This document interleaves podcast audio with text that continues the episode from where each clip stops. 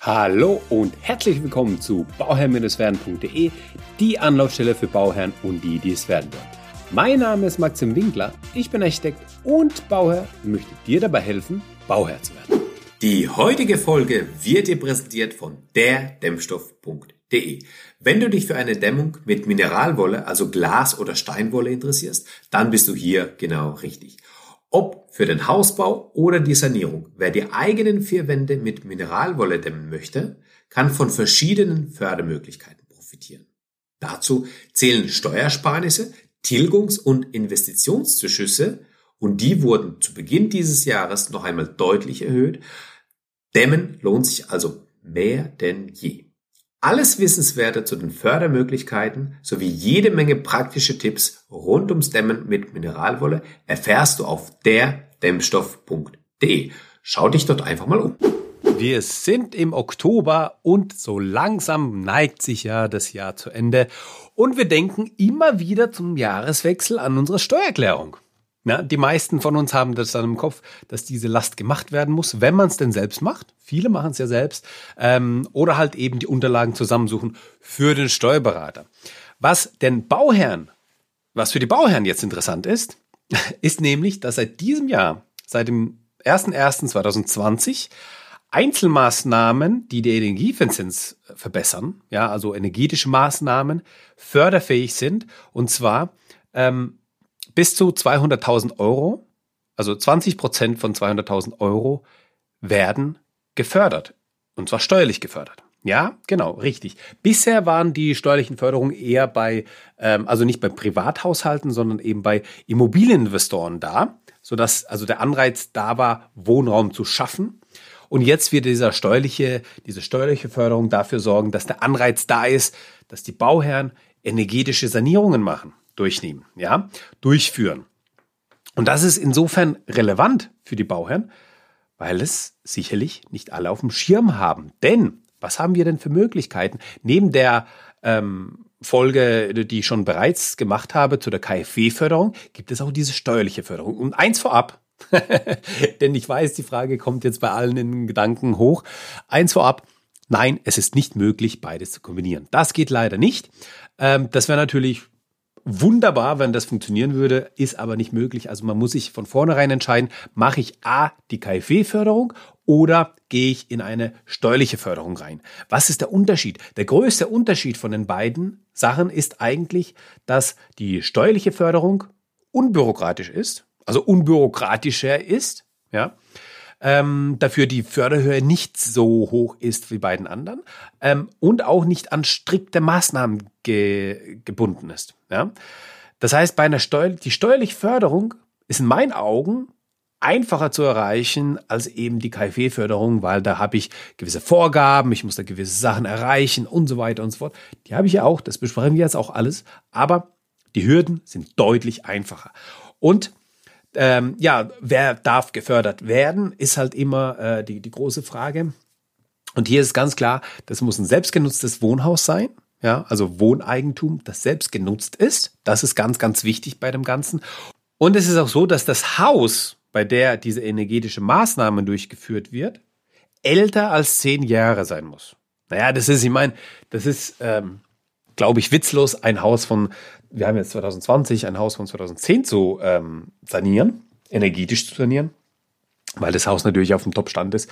Aber es geht natürlich vor allem darum, wenn man ähm, Häuser hat äh, aus dem Baujahr 1900x, ja, dass man da äh, eine energetische Förderung natürlich da mitnehmen kann. Und vor allem für diejenigen, die sagen, okay, hey, ich habe da solche Rahmenbedingungen und ich habe da eigentlich ich will zwar das Haus dämmen und ich will vielleicht die Fenster tauschen und ich will das Dach dämmen und so weiter, aber ich will halt nicht diese ganzen anderen Maßnahmen haben, weil der Bestand, der Bestand des Hauses doch nicht so schlecht ist, dass ich da jetzt eine neue Heizung reinnehmen muss und so weiter. Ich kann das alles lassen. Ich mache jetzt die Außenhülle, die mache ich fit und innen mache ich natürlich alles schön.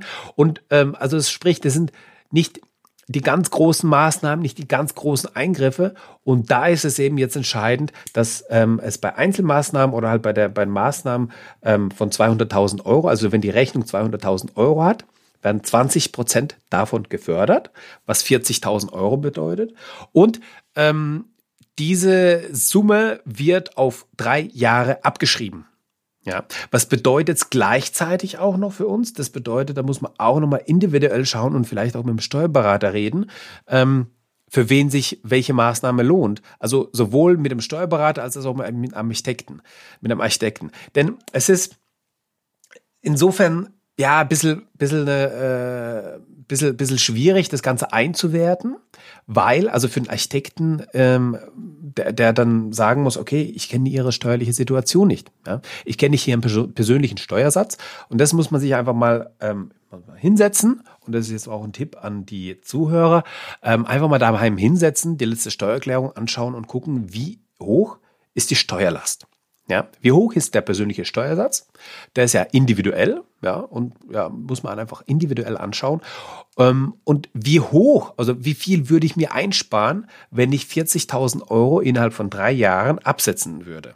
Ja, denn äh, viele haben ja, also wir in Deutschland, wir in Deutschland haben ja so ein, so ein, so ein Fable dazu, Steuern zu sparen. Ja, wenn, man, wenn der Deutsche hört Steuern sparen, dann ist, dann schaltet alles aus und dann äh, ist es die höchste Priorität. Aber ähm, man muss natürlich schauen, ähm, was das bedeutet. Viele verwechseln 40.000 Euro, die abzugsfähig sind, denken dann auch viele, okay, ich spare mir 40.000 Euro ein. Das ist aber nicht der Fall. Du sparst, man, du sparst dir 40.000 Euro Steuerlast ein innerhalb von den drei Jahren. Ja, bedeutet einfach, dass du auf 40.000 Euro keine Steuern zahlst. Und das auf drei Jahre verteilt. Und das kann, und das ist vor allem dann relevant, wenn man ähm, an der Grenze zu einer anderen Steuer, ähm, ähm, äh, also Steuersprung ist, ja, wir haben ja eine ähm, nicht eine linear steigende Steuer, die die uns ähm, bei uns anfällt, sondern es gibt ja gewisse Hürden und wenn ich da zu der nächsten Hürde mich zum Beispiel bewege, dann ist es für mich relevant. Ja, ähm, aber ich sage mal auch so allgemein, vor allem ist das äh, für Leute relevant, die, ähm, sage ich mal, äh, eine hohe Steuerlast haben. Also je höher der Prozentsatz der Steuerlast, desto ähm, relevanter wird es natürlich auch. Ähm, aber ich glaube, ist auch natürlich klar, ich meine, je niedriger die Steuerlast, desto weniger Einkünfte hat man, desto ähm, weniger wahrscheinlich wird man auch ein Haus bauen oder ein Haus sanieren in dem Fall. Ne? Also, okay, kommen wir, kommen wir weiter, gehen wir, gehen wir weiter in dem, in dem Ganzen und, und schauen wir uns nochmal genau an, was genau gefördert wird und welche Voraussetzungen man hat. Also ich habe ja gesagt, es muss ein selbstgenutztes Wohneigentum sein. Das heißt, es muss selbstbenutzt sein. Ich darf es nicht weitervermieten. Und wenn ich das weitervermiete, also wenn ich eine Einliegerwohnung habe, muss ich das natürlich deutlich trennen voneinander. Ja, das eine von dem anderen. Ja, dann kann ich nicht, wenn ich im Keller eine Einliegerwohnung habe, ähm, die Maßnahmen, die ähm, für die Sanierung äh, sind von einem Keller, kann ich dann eben nicht ansetzen. Das Haus darf nicht älter als zehn Jahre sein, wie, wie gesagt.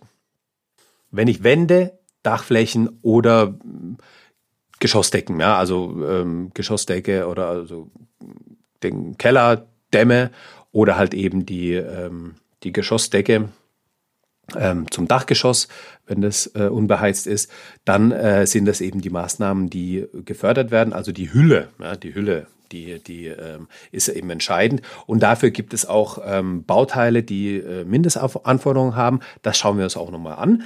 Ähm, aber ich glaube, dass das Wichtigste ist, dass die baulichen Maßnahmen ähm, müssen von einem ähm, Handwerksunternehmen sein, also von einem Fachunternehmen, der auch eine Rechnung ausstellt.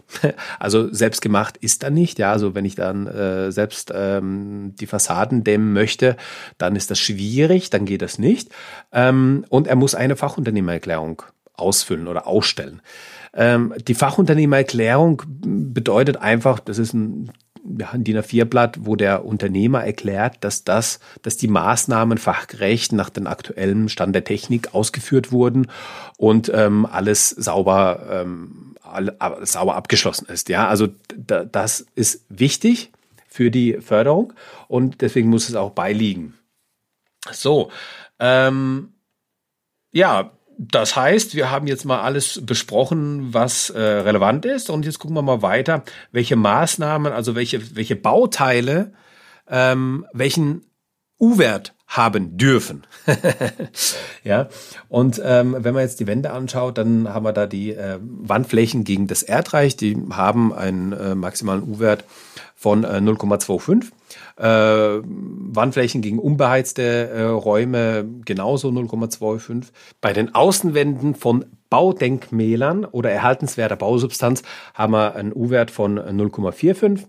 Und äh, ja, bei einer Kerndämmung, also wenn man ein zweischaliges Mauerwerk hat oder ähnliches, haben wir äh, also die Lambda-Angabe und zwar von 0,035. Also ich meine, das sind ganz normale und, und sonst äh, also allgemein die Außenwand 0,2 als U-Wert. Das sind ganz normale Werte, die ähm, beim, beim aktuellen Hausbau in der Regel leicht zu erreichen sind die ähm, ohne große, sag ich mal, ohne große, großartige Anstrengungen ähm, möglich sind. Ja, also da muss man jetzt sich nicht, ähm, also wir haben, wir sind auf keinen Fall im Bereich vom Passivhaus oder ähnlichem. Ja, also das ist alles sehr überschaubar. Äh, bei den Dachflächen haben wir bei den Flachdächern äh, das Ganze so, dass da der, der U-Wert maximal bei 0,14 ist.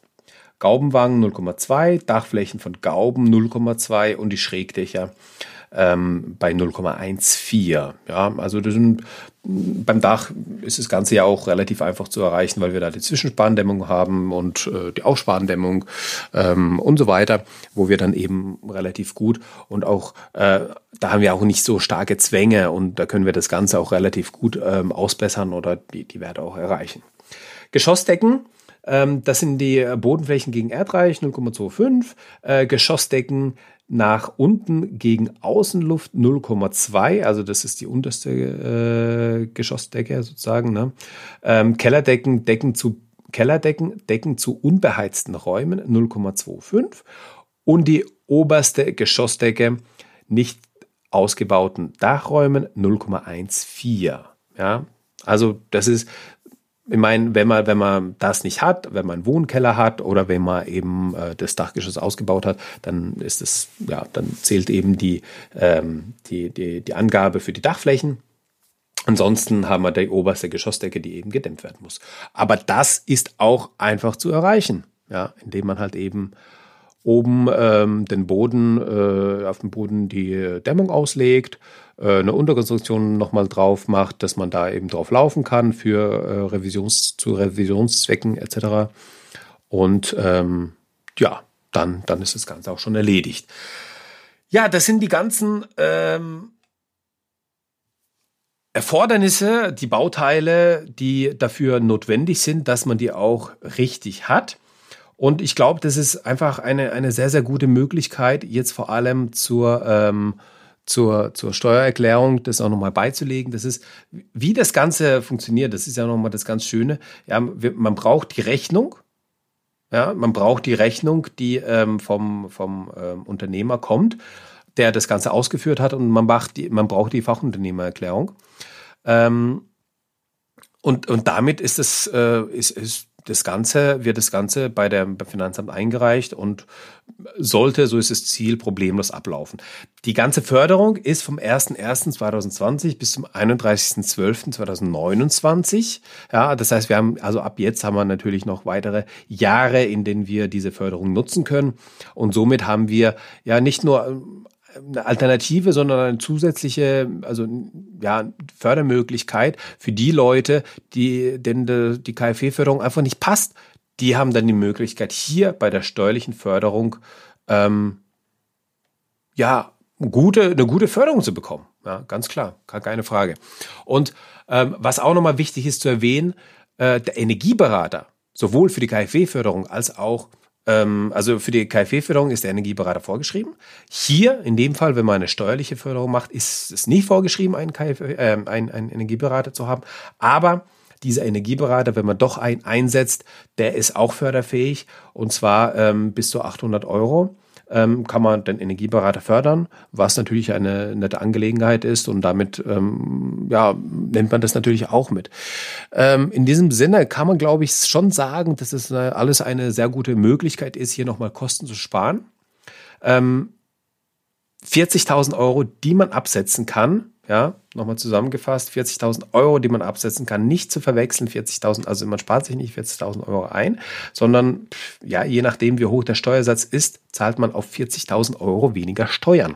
Ja, das ist einfach mal noch ganz wichtig, das zu unterstreichen und nochmal hier darzustellen, dass ähm, ja, wie, wie, de, wie, diese, wie dieser steuerliches Absetzen genau funktioniert. Das, also das merke ich immer wieder in Gesprächen, dass das immer wieder missverstanden wird oder falsch verstanden wird. Aber wenn du eben äh, ein Eigenheim hast, welches älter als zehn Jahre ist und du die baulichen Maßnahmen von einem Fachunternehmen ausführen lässt, dann brauchst du eben diese äh, Fachunternehmererklärung und die Rechnung. Damit reichst du das ein. Die äh, ganzen Sachen und die ganzen Bauteile, äh, welche Anforderungen die haben, das siehst du auch nochmal, ähm, haben wir auch nochmal besprochen. Und in diesem Sinne wünsche ich dir ein gutes Fördern. Viel Spaß bei der Steuererklärung, die kann man ja jetzt schon angefangen, anfangen vorzubereiten ähm, für das Jahr, für das Steuerjahr 2020.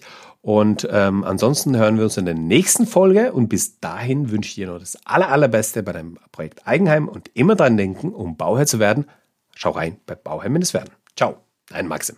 Vielen Dank noch einmal an unseren Sponsor, derdämmstoff.de. Dort gibt's alle Infos und Tipps zum Thema Dämmen mit Mineralwolle.